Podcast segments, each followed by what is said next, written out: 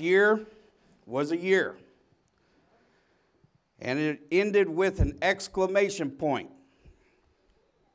And so, my wife and I, we were talking, well, if we're going through keys, there must be a door coming.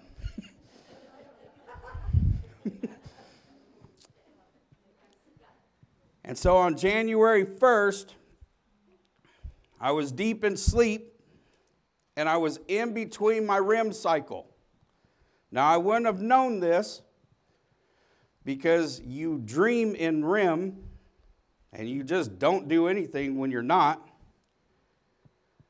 But somewhere about 3, 4 in the morning, I felt a scripture come in and wrap itself around me, and I found myself being drawn into consciousness out of blackness by a scripture. And it just held on to me, and as it brought me awake, I started to pray about this scripture, and it just started to stir on me. This is what I'm having this year. And so, I want to share this because I don't believe it's just for me, but I do believe it's a word that's coming through the open door, the first of many. And so, if we could please stand for the reading of the word, and we will turn our attention to a very common scripture in Psalm 23, verse 5.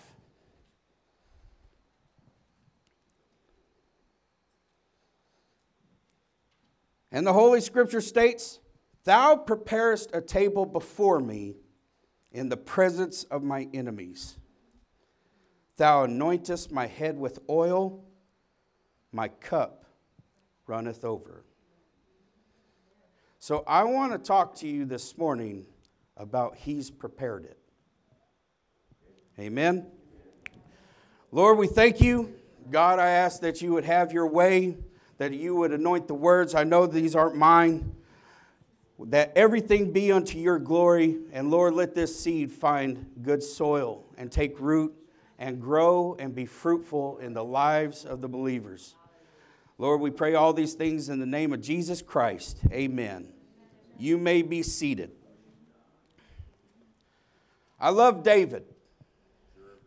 David is one of my favorite people in the Bible outside of Jesus. I love a man that can go through what he goes through and somehow always seem to lift his chin back up. David did not have an easy life. David did not have an easy walk. David started in rejection. You're the lowest of your family, not even really acknowledged by your father. He thinks that you're illegitimate and he gives you the worst job there is the shepherd. It's the lowest servant on the totem pole. And he's just out in that field in rejection, watching sheep of a father that doesn't even really acknowledge him. That's a hard place to be. How many people in just that place are crippled by parental rejection? How many adults? People, oh, time heals all wounds. That's a lie. That's a lie. We do need time to heal, but time isn't the thing that does the healing of the deepest wounds. Jesus is what we need at all times. But this psalm, I've read it many times. I know many people have read Psalm 23 many times. I always find it fascinating, and as I was studying it, I started to wonder if the very first verse he tries to expound why he makes such a declaration. It starts with the Lord is my shepherd, I shall not want. Why? Why? Well, because he makes me to lie down. There are times that God's going to force you to lie down. We think that just go, go, go is the way to be. And sometimes God has to force rest. And if we're so stubborn, He might use sickness to slow us down. But He makes me lie down, He leads me beside the still waters, He restores my soul. He leads me in the paths of righteousness for His name's sake. And here's where I believe I make a mistake. Yea, though I walk through the valley of the shadow of death, I will fear no evil, for thy rod and thy staff, they comfort me. You're with me. But I always read those two verses as if the path of righteousness is somehow separated from the valley. Why are they not one and the same? And what I mean by this is if you look at the places you've had to walk through since 2020, they have been challenging, they have been stressful. Every spiritual leader declared God in 2020, 2020 wasn't a new year, it was a new decade and it shifted into something completely different. And oh boy, did it. We started off with COVID, and it just seemed to plunge everything into chaos. And it hasn't stopped. But I look at this valley and I find myself in my valleys wanting out of my valley rather than the revelation the valley's going to bring me. Because the SEALs, I've always had respect for the Navy SEALs when I had to work with them. But these gentlemen have a great saying We're not here to make warriors, we're here to find them. They don't care if you make it. They don't need you. They don't need me. But in Marine infantry, infantry doesn't want to be around non infantry because I know you're not trained at the capacity of dealing with this situation, so I can't trust putting my life in your hands. But then you get the Rangers. They don't want to be around infantry because they went through something a little harder. The running joke is, is that the infantry will throw on 85 pounds of gear, walk 20 miles with food and ammo, find you, and deal with you. Rangers don't need the food and they run. That's the joke. Tell any former Ranger that and you'll make them smile.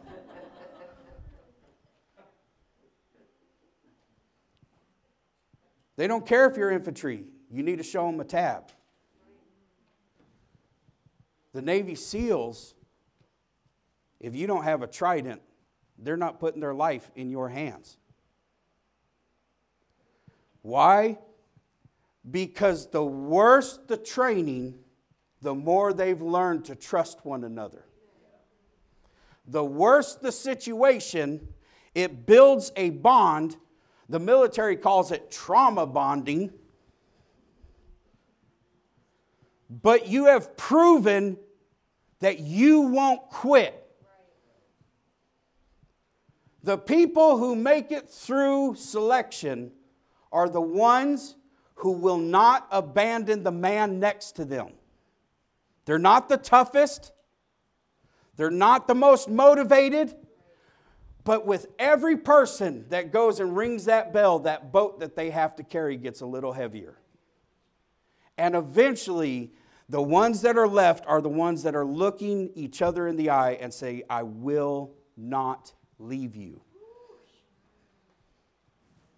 And we wonder why God walks us through certain valleys. because we declare we trust Him. But boy, don't our speech change once that storm hits. Boy, all of a sudden, hey, what are you doing? Hey, where are you taking me? Hey, are you noticing what's going on? Hey, are you paying attention? Hey, are you listening? Maybe it's just me. That's all right. I don't need confirmation from you. I preach to me. But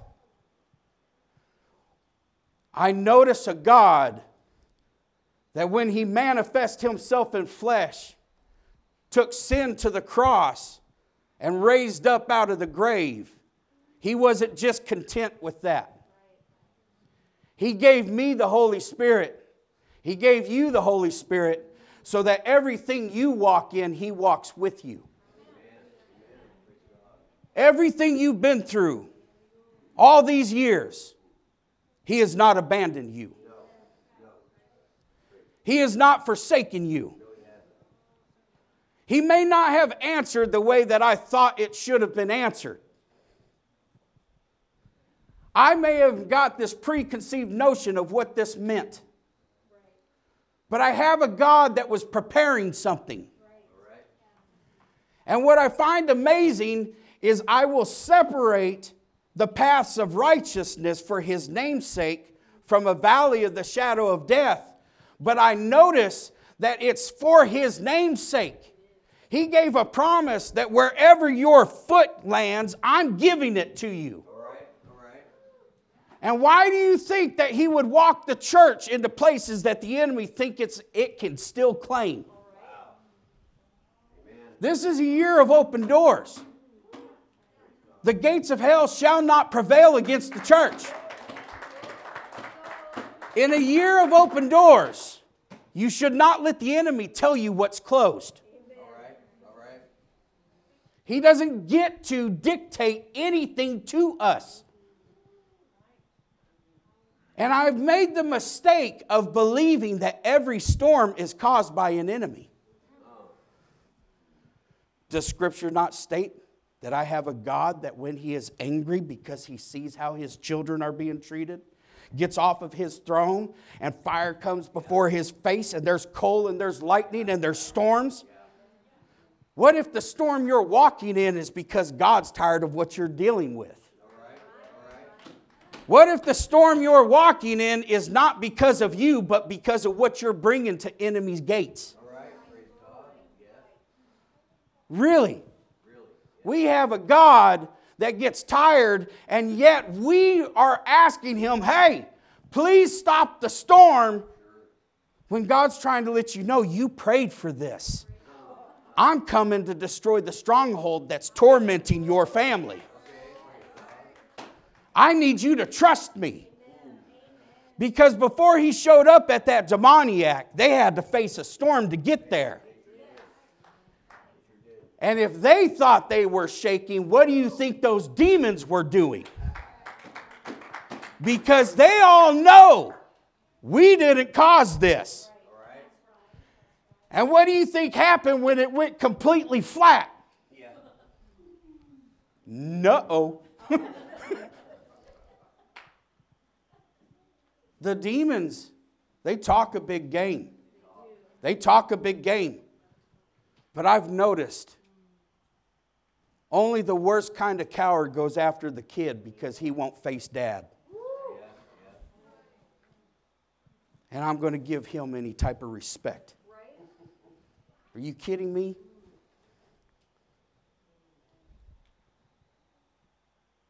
You lost. And now you're trying to convince me to be a loser with you.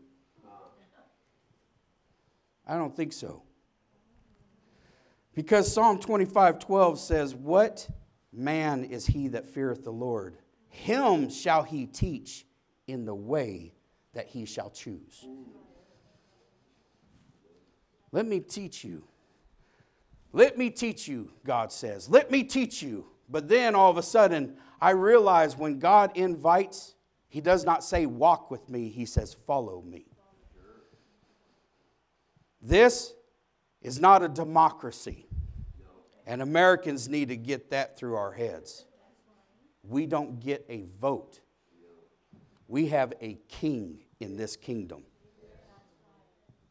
And you can't ask for a better one. Perfect in all things, merciful beyond merciful. All of this, gracious, peaceful, the Prince of Peace. But then I throw up my ideas as if they have merit.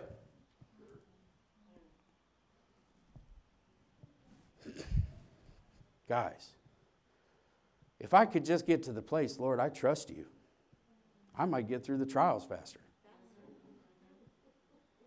Because I know that the trials are trying to teach me something.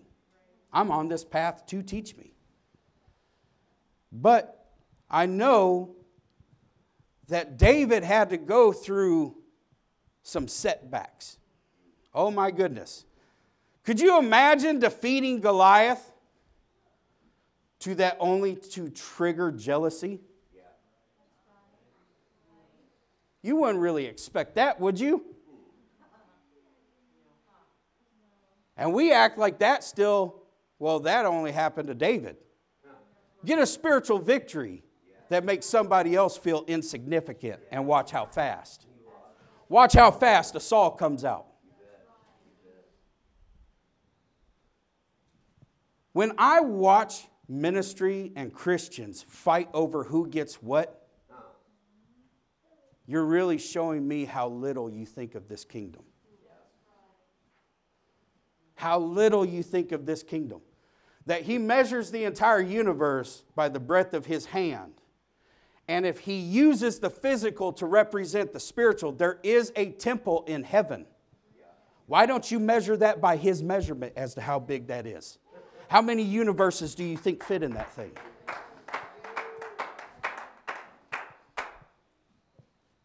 This is God we're talking about.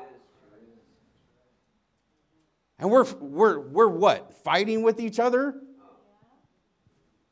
Why? I'll tell you why. Because Saul was at the request of men. We want a king. We want a king that will serve us. Because I don't want to have to serve you. Everything they listed is what the king could do for them, not what they would do for the king. God gave a list of rules. This is what it is to be a part of my kingdom. And the truth is is that the law reveals our sin because we struggle to uphold it. In perfection, you would not struggle to keep his law.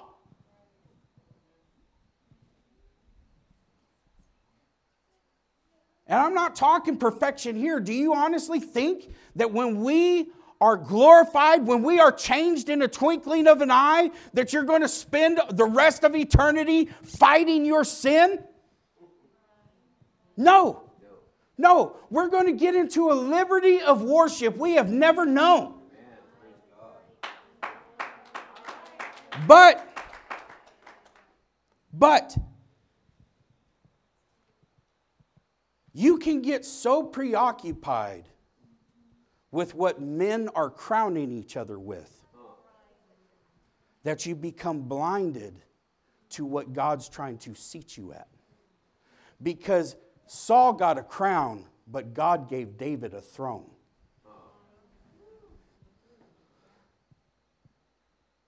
You need to realize the titles that men give each other don't really matter. But the seat that God's opening up for us, that matters. And this year is an open door.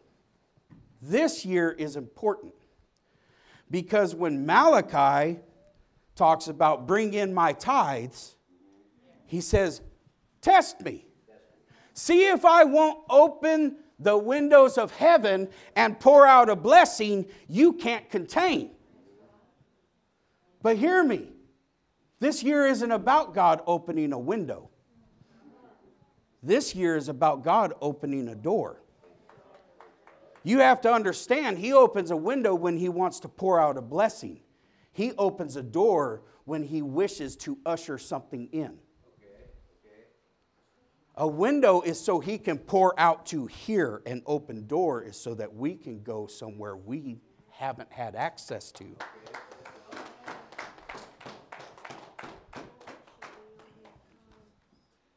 Now, I know that when I start preaching like this, it's easy for me. If I don't check myself, well, I've heard this before. Oh, yeah, yeah, yeah. I mean, honestly, guys, you know how hard it is sometimes to sit here and sing the song Standing on the Promises of God? I'm, I'm just being honest when I haven't seen not one of them manifest? Whew. Standing. Like, faith. faith. And if you don't think that that's not a fight, this faith is a fight. But here's the problem is that when God prepares something, he releases it when it's time to be released, at its most effective. He's letting you know, David, what you're going to do. I'm letting you know where you're called to go. I just didn't tell you the process I'm going to have to take you through to get you there. Because most of us would opt out.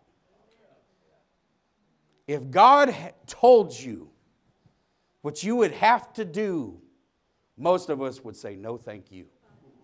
No, thank you. No, that's cool.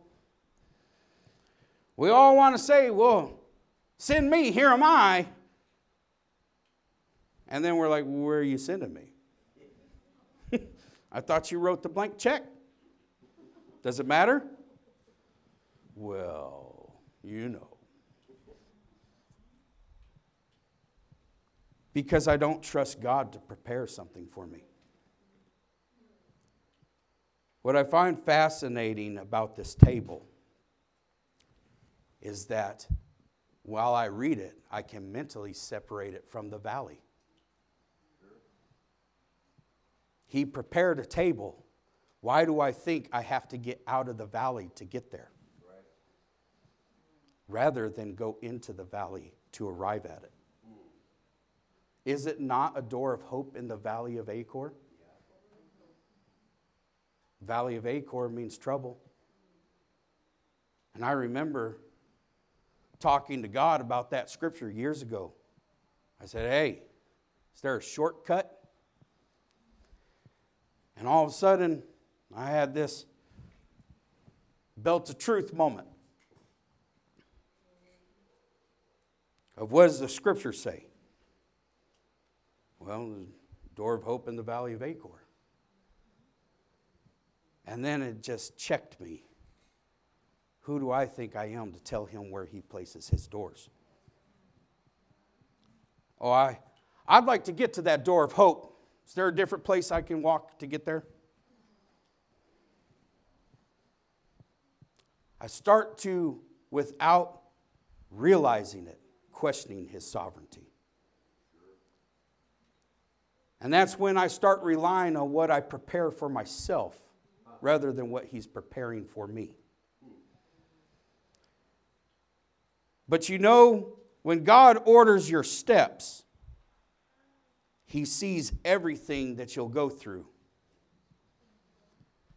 When David hit Ziklag, David was ready to finally kill Saul. You know, you never read of Saul attacking the Philistines and invading their country until David was there. I don't think they're unrelated. And if I was David, I'd be like, Are you, are you, are you kidding me right now? Really? You drive me out of the promised land? You, you just absolutely won't stop persecuting me? I finally throw my hands up. I'm enough I get out of the land that is supposed to be a promise, and I'm living in the land of my enemies, and you still show up at my doorstep? Enough. You want it, come get it. You weren't big and bad enough to take on Goliath. Well, you're about ready to face Goliath's slayer. I believe that's why the Lord, He's like, nah, David, you can't do this. He didn't give him favor with the enemy anymore. Hey, send him home. There'll be no inheritance left if I let David take this battlefield. He'll stack them up. And, church, sometimes your greatest prayer warriors need to be sat down to save the inheritance from them because they've gotten to a place where it's enough. Enough. I'll kill them all. Enough. And that becomes the moment. All right, go home and sit. And while he goes home, you know what he returns to? Ashes. Isn't that nice? You ever start a walk where the hits just keep on coming? And you're like, my goodness, you're, you're not even, I don't even want to ask what's next. But here's the problem with this is the mighty men wept. Men who never complained in the wilderness are now weeping, talk about let's kill David. Because there are trials where even the mighty will be broken. There are trials that not even you are strong enough to withstand. This is where we need grace. This is where you need the king's provision. This is where the mighty men are being shown. You don't get restoration if you stop following the anointed one. There are people who believe that they can have a walk all by themselves and wonder why they can't get anything back because you're not willing to follow a David. I know you're mighty. David raised up mighty men, killers of giants. David was so thorough in his giant killing that his son never faced a single giant. But his son faced what David couldn't defeat because David lost to lust. And all of a sudden, here come 1,000 women. Good luck, Solomon. Because the things that I can't defeat, my kids are going to have to fight. And if it's a struggle for you, do you really want to pass that on? Do you want to sit there in defeat and be like, good luck, son? Didn't work out well for me hope for better.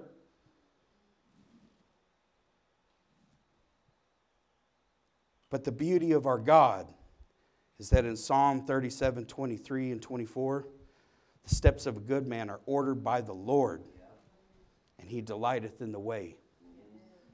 You know, Elijah went up to Mount Carmel and he prepared an altar and he prepared a sacrifice and God prepared a response. But so did the enemy. The enemy didn't answer by fire, it answered by a letter, it answered by a messenger. And that word went right into his heart, and he lost hope. He found a juniper tree. It's better that I die. Like, we can't even defeat this woman when God answers by fire. You ever pray against something and have God move only for that thing to raise up on you? Just for you to get so discouraged, you're like, what's the point? I pray, it doesn't work. I fast, it doesn't work. I come to church, it doesn't work. You keep preaching me about victory while this thing's stomping my brains out. I'll just lay down here and die. But God wasn't willing to give up on him. No, no, no, no. Here, send an angel. Tell him, raise up. eat and drink. Get ready for this journey. And so he gets to this journey and he walks and he gets to the mountain and he goes right into a cave. He doesn't go to prayer, he doesn't build an altar, he's not seeking what God's will is. He just, I'm here. You know how dangerous that is to treat church that way? I'm here. Well, well, see. We'll see what happens. And so God says, What are you doing here? And this isn't a question that God would ever ask a person in church, What are you doing in my house? It's more, What'd you expect to see? What'd you come to see? What, you want to come see a preacher? You want to see a reed shaken by the wind? Or did you come hoping that this God that we preach, this God we believe in, is real and can move and hears our petition and moves on our behalf? Okay. Okay. Because, church, the world isn't acting as always it has, it has gotten worse. So let me tell you church as usual is not working. It's not working. But, but, this year we have an open door. And God doesn't open things that you used to walk in, He opens things that were once closed, and now it's time for you to enter in. If you'll recall, Brother Lamas just a few short years ago pointed at that door. And during the 24 hour prayer session with him and I, he came over and he said, Hey, God just showed me that door and it opened. And he said, You know what was inside? God's glory. And God said, Come on in. And he said, I started to walk. And he said, I went until I couldn't go anymore. And he said, That's enough, enough. And he said, The door shut, and the Lord said, Ten levels, huh? He said, I have infinite more. And that always astounded me. Hey, how could you get wearied by God's glory? Now, I'm not, I'm not disrespecting him, but it's just enough. But I started to realize when you walk in a place where God's revealing His glory, you're in a place where you get none. You're in a place where your strength is no longer sufficient. Your endurance is failing you. Your wisdom is coming up empty because God is taking you into the place where He shows you His glory. I did this, not you. I sustain you, not you. I provide for you, not you. And you know how wearisome that can be when you want to be self reliant? We really want to ask God, prepare something for me, but do it in the way that I like, do it in the manner which I say. And please make it snappy.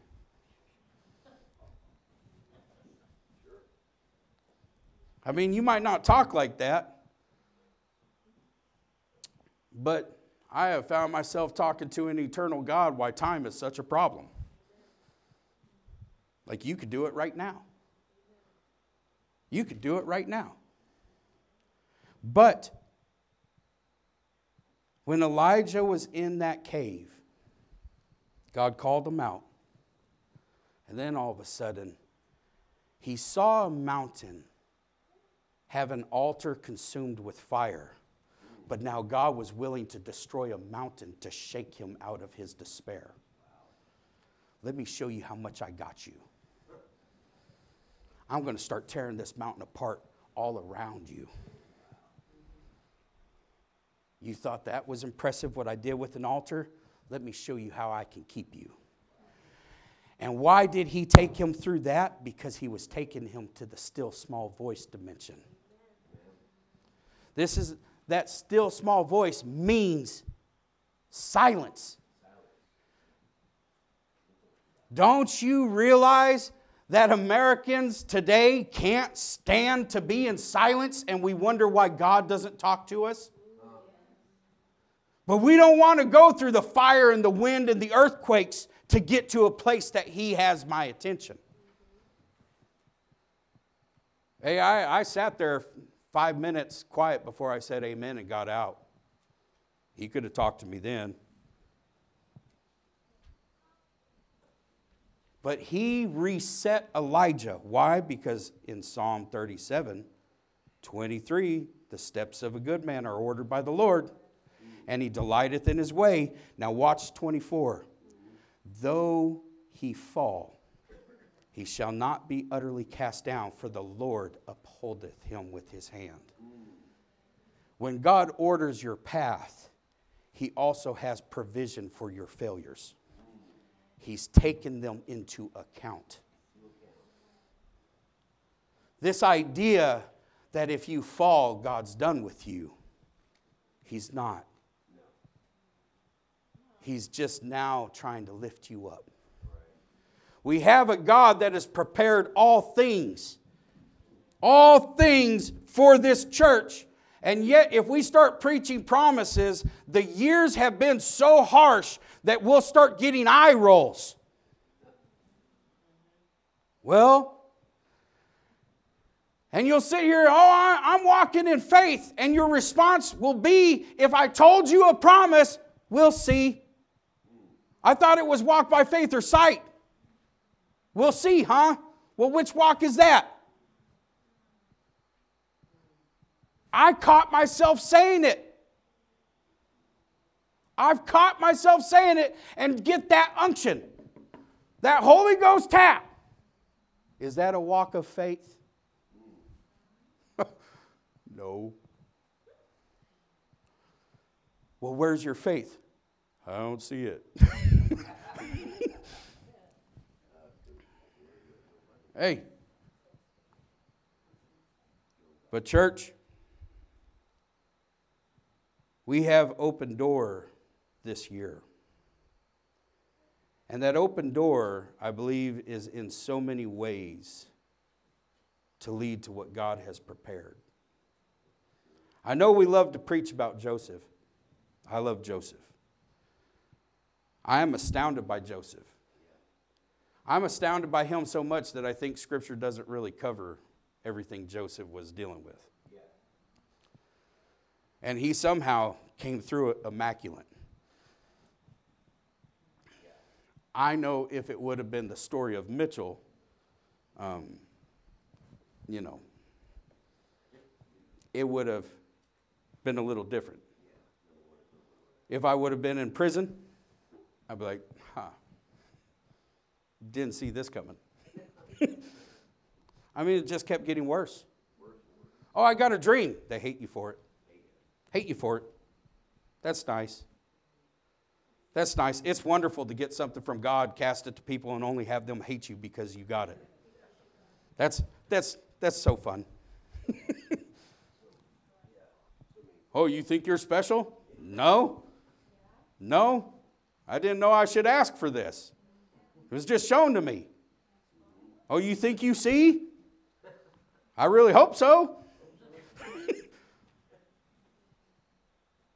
but Joseph goes from slavery to imprisonment. I don't know how you can find a way to make it worse, but he did.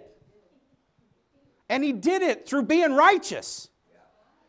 And yet he missed the beauty of this because he was sent to the king's prison. You're no longer under the power of Potiphar. This is the king's personal prison. You're now under the hand of the king. And when the king wants to raise you up, he's going to. Because now you're positioned. Paul said, I'm a prisoner of Christ. Whether I abound or whether I be abased, it doesn't matter. Now, I'm not standing up here preaching I have that kind of faith. I'm preaching I'm trying to move towards it. Because you better believe the world is moving towards, they're about ready to abase us. The tolerance for this faith is becoming less and less because it's telling the world what it doesn't want to hear, which is you're not right and you need Jesus. My sin, my pride doesn't want to hear that. I don't sit with the things God has killed in me and judge you because you struggle with something different. That's nonsense. But I'm telling you that the God who fought for me is willing to fight for you. The God that was willing to deliver me is willing to deliver you. And this thing that I find so amazing is when he prepared the table for David, he prepared it amidst the enemy. Because, church, you want to reach Egypt? Then let them taste and see what he's put on the table. It's the fastest way to show that God's good. Taste and see that the Lord is good. Joseph was sent because a famine would hit. Now, I know that the types and shadows of Joseph abound with Christ. But how about this famine? You don't ever really hear that preached. That there's seven years coming that will ravish the land completely. Does that sound familiar? Now, I don't care if you're post trib, pre trib, mid trib. There are seven years coming to this earth that are unlike anything the earth has ever seen. And if you haven't studied up on your history, that should worry us. Because we have definitely set a high bar of what horrific things we can go through. And God said, Nah, you haven't even scratched the surface of these years. Now, me, I would love to be pre trib. I don't want to be here. I'm out. but as much as I want to be pre trib, I better be prepared to be post trib. Because those that think that they won't see one day of it might not make it if they have to endure all of it. And if we think that God hasn't made provision for us to get through anything He takes the church through, we're mistaken. But here's what amazes me is he gave the pharaoh a dream nobody could interpret it go get joseph and so he tells him, hey there's seven years the famine's going to be so bad that you won't even remember the seven years of great abundance. Abundance like you've never seen. Followed by seven years of famine so horrific, you won't even bring it into remembrance that you once weren't hungry. And so then he advises him hey, why don't you set aside 20%? of this seven to get through this seven years of famine. Now, why is that important? As I was praying, and by all means, take this to prayer, something began to stir on me with this. Is that during all this time leading up to this seven years, a portion of everything that was ever being grown was being set aside just for this seven years. I believe that's a type of shadow of what the end time church is about ready to access. That everything that was poured out in the book of Acts and on, a portion was set aside and set aside and set aside in the kingdom of heaven for what the end time church is going to need. To where it says he gathered the corn and he just quit counting because 20% became innumerable. You know where the next place you find innumerable is? Is when God describes his angels. The innumerable heavenly host. You want to talk about an open door as to what heaven's about ready to do. We're talking about innumerable. And this famine was to cause everybody in Egypt to sell themselves to the king. I want you to think about this. This famine was there so people placed themselves under the hand of the king of Egypt. And when they did that, they sold both themselves and their land. They had sold their cattle, they had sold everything they had. And now the only thing that's left is my house and me. And so they had to sell them together because if you sold your house, you had to get kicked out of it because you weren't the servant. And when this occurred, you know what happens next? They don't get bread. Instead, all of a sudden, seed from the king is handed out in famine. And it is said, with this seed, you now just give 20% of everything that grows. Are you kidding me? We're in famine. But we're talking about Joseph here. Why don't you look at Isaac? When Isaac, it says, there was famine. And then he sowed and he reaped a hundredfold. See, I've noticed a mistake with Christians is that we often ask for blessing and miss the conditions in which it's released. Oh, I'd like a hundredfold blessing. Would you? Are you sure? Are you sure? Because hundredfold blessing is reaped in famine. But I believe that's what we're seeing. Since 2020 has come, everybody keeps coming. God says it's harvest time. God says it's harvest time. God says it's harvest time. God says it's harvest time. And yet, you keep looking around, you're like, what harvest? Why? Because the condition is set for hundredfold blessing. The famine is striking. The church, the church, even Israel told his brethren, told his sons, Israel told his sons, grab some fruit, grab some honey, bring it down, show it to them. Do you understand that in famine, it's not a absolute lack of food. It's not enough food to sustain life. We can get into a place with spiritual famine where spiritual fruit is so sparse, nobody can survive.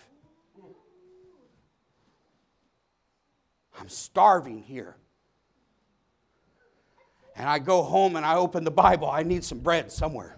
Somewhere. I need something. I need something to sustain me. I need something. I need something. I am starving. And God keeps saying, It's harvest time. It's harvest time. It's harvest time. But, church, we're about ready to see a harvest of innumerable proportion. A harvest so great that everything we have been praying for is about ready to be open.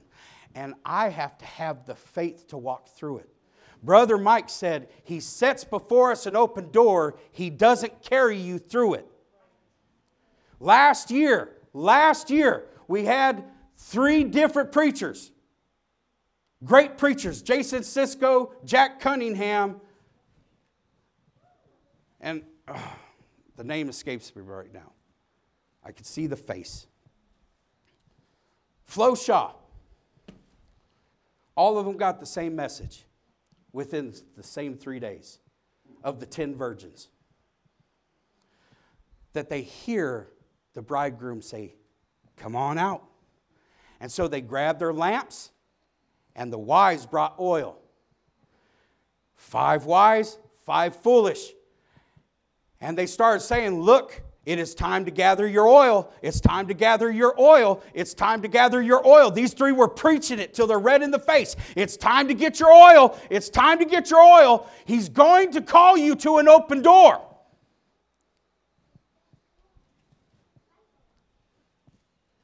And here's what shocks me.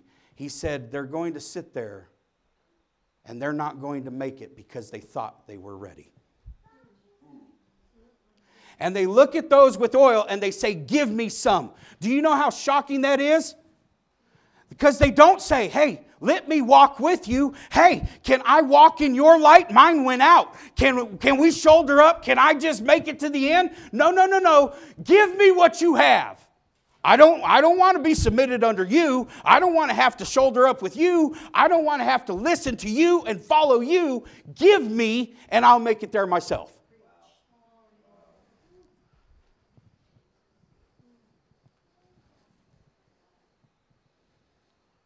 And yet, here we are in a year of the open door. That I'm telling you, the open door is going to come. And the open door is coming for the fivefold. The open door is coming for this church because we have already been told the fivefold's here. Well, where is it? The door hasn't opened for the fivefold to step through yet. But here we are. I believe the prophetic is going to come into this place like never before. Because we need it.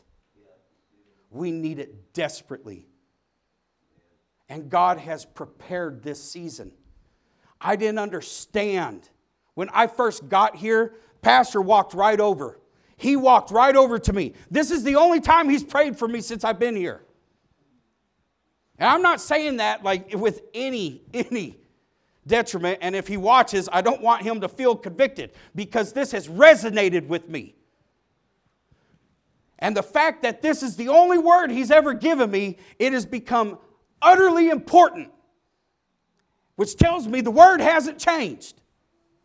He came right over and he said, You have been sent here to heal. And if you don't heal, God can't use you. Not because he's judging you, but because what you're afflicted with will spill over to others.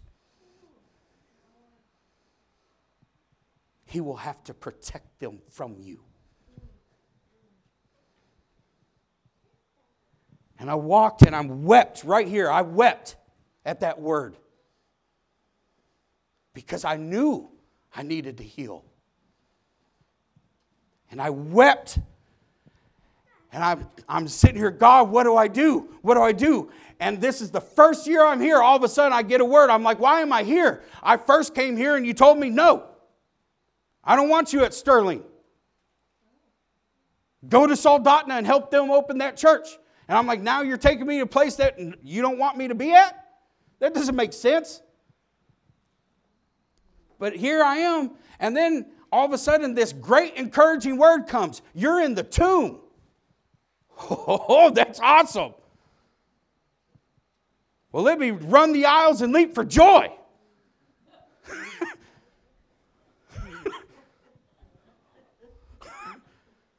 Like, Lord, I'm sitting here just crying, crying to Brother Lamas, hey, what are we doing? This is what he just said. And now, the Lord impressed on me the tomb is where the angelic are released. The tomb is where the ministry for what happened on the cross So the first year was the tomb. The second year I'm here, the pastor declares this is a year of keys. And Jesus said, I have the keys to hell, death, and the grave. And he didn't get those till he went into the tomb. And now, when he got those keys, the only thing he was waiting for was that stone to roll away. And this, church, is the year of the open door. It started with a tomb, it went to the keys, and now I am telling you, resurrection power is about ready to open up. I am telling you, resurrection power is about ready to open up. But an open door is not a one way street.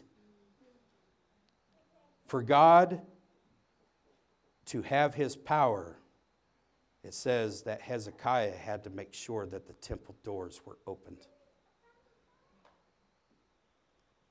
And I have noticed this year as I have tried to hold on to hope that some of the trials have made hope become painful. That if you come and you tell me another promise, I don't even really want to hear it. Because I can't suffer another disappointment. I can't suffer another letdown. I've opened my heart up, opened my heart up, and they said this and it doesn't. They said this and it doesn't. They said this and it doesn't. Until the point that I've just closed the temple off. And we'll see. But, church, in this open door, God's about ready to open wombs, both spiritually and physically. And He's about ready to birth. Jesus says, I am the door.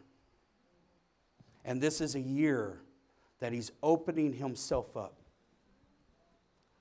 for an intimacy you have never known. That's what awaits us. That's what these years have been bringing us to. And I have paid extraordinary prices spiritually to get here and I know you have too. I don't stand up here talking to people who don't have their own horrific valley. But I'm telling you, the reason we went in this valley is because He's bringing us to the table He's prepared. This is what He's opening up. Everything you have ever prayed, God, I want to walk with you like this. God, I want to know you like this. I want I, when I'm in my prayer room, I want this, and all of a sudden these promises are coming. And until you're just like, why am I even going in my prayer room? It's, it's not ever manifesting, and yet now it's time. That if we could just shake it off, please rally together for one more push of faith because these trials bought us some oil. You got the oil of gladness because of the sorrow you went through. They purchased us some oil because I have shed many tears over these past years. And now that I've paid with my tears, I'm not going to let hell dissuade me from walking through what it purchased us. We have keys. And so, church, I tell you to tell you this that all of a sudden there's a table and there is an open door. But but there is a caution that I must give because when I woke up, there was another part to this. That in Deuteronomy,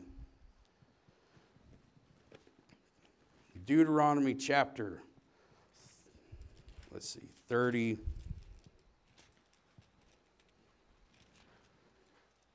I don't know why it's not on my iPad.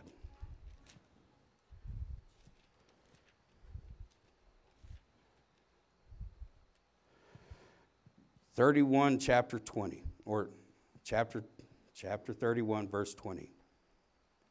God says, For when I shall have brought them into the land which I swear unto their fathers.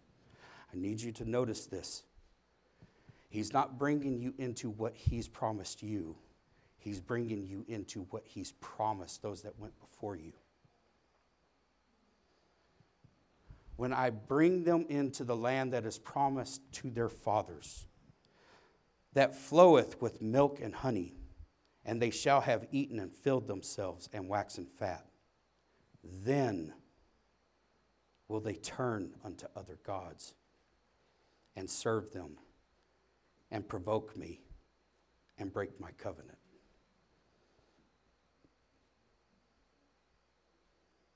When my heart isn't after him, one of the worst things that can happen to me is to get everything that's been promised. It's at the table that becomes the most dangerous because it was at the table that Judas finally lit Satan into his heart. And that word, waxen fat, that's found in Psalm 23 5. He anoints. When they have been anointed, that is when they will go away. That's when they will serve other gods. There is a prophesied great revival, and there is a prophesied great falling away. But, church, we have a God that has prepared this for us. And He loves you, and He trusts you, and He has trusted you through these trials to get here. Everything we have ever wanted is right here. We are about ready to see what every church has only dreamt of seeing, has only hoped to witness. But it's always been like that. Because 1 Corinthians 2 9, the final word, but as, but as it is written, eye hath not seen, nor ear heard, neither have entered into the heart of man the things which God hath prepared for them that love him. And, church, I am telling you, in this year of open door, he has something prepared. He has prepared a table for us. If we could please stand.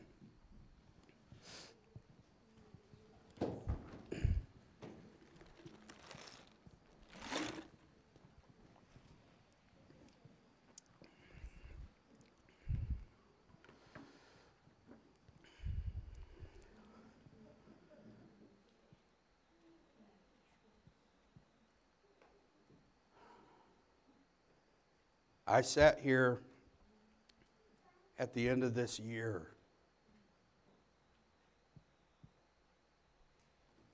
more broken and angry than I have been in a long time.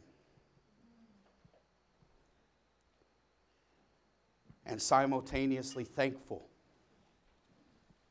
All sorts of emotions and turmoil.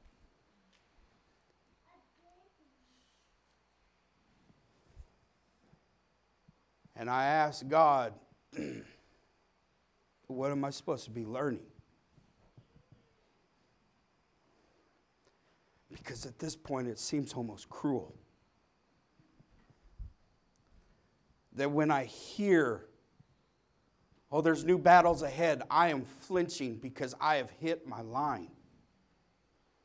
I have come to this house at night crying to God, like, you can't, you can't take me any further. I got, I got no more. This is as far as I go. I, I need you right now. I need you. I, I don't consent. But I have a God that was trying to show me how much He cares, how much He protects how much He surrounds. We get an unction for a home, put in a bid, put in this, it's low. Get it in prayer. Her father gets it in prayer, the exact same number. We haven't even consulted. Okay, we bid. It offends the homeowner so much that they're done. They're done. We're done with negotiations. They won't even entertain it. I'm like, Lord, what are you trying to teach me? I'm like, am I, am I part of a joke I don't even understand? And then all of a sudden, the year switched. I was so stressed, I was getting ulcers again. And I'm trying to pray my way through. I'm getting peace, but I can't hold it. I'm getting peace, but I can't hold it. I'm having to pray through, pray through, pray through. And the year switched, and he came up here. I knew it was going to be an open door because I just felt it. And all of a sudden, inside of our residence, more angelic activity started happening than I've ever seen. I'm walking around my house crying to God, What are you trying to teach me? And out of the corner of my eye, I see my wife standing in the hallway. And I look, and it's gone. And I knew it was her angel because I felt it come right behind me. I was here weeping, praying. I had my eyes closed, and all of a sudden I felt Mike sit right beside me. I'm like, that's weird. I didn't even hear him come in. I opened my eyes, and he's not there, but I knew he was covering me in prayer right in that moment. And his angel showed up. And him and I, we sat here together. And his angel comforted me.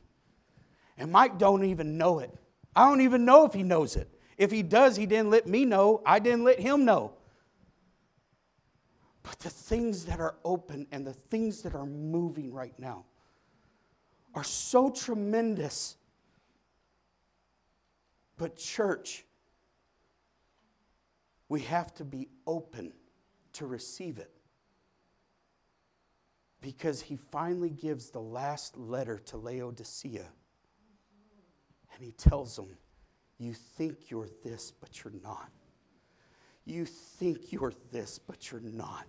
You think you're this, but you're not. And he says, Behold, I stand at the door and knock because he's letting them know you think I'm in it, but you have put me outside and you won't open the door for me. And, church, if I am being honest, there are aspects of my prayer life that are exactly like that. And this last year has confronted them with such viciousness that there he was knocking. There he was knocking. There he was knocking. Because, church, it's a year of an open door. And he starts by saying, Will you open? If you do, I do. If I'm willing to open, there is no telling the doors he's willing to open. So I'm preaching today to those that have been going through it.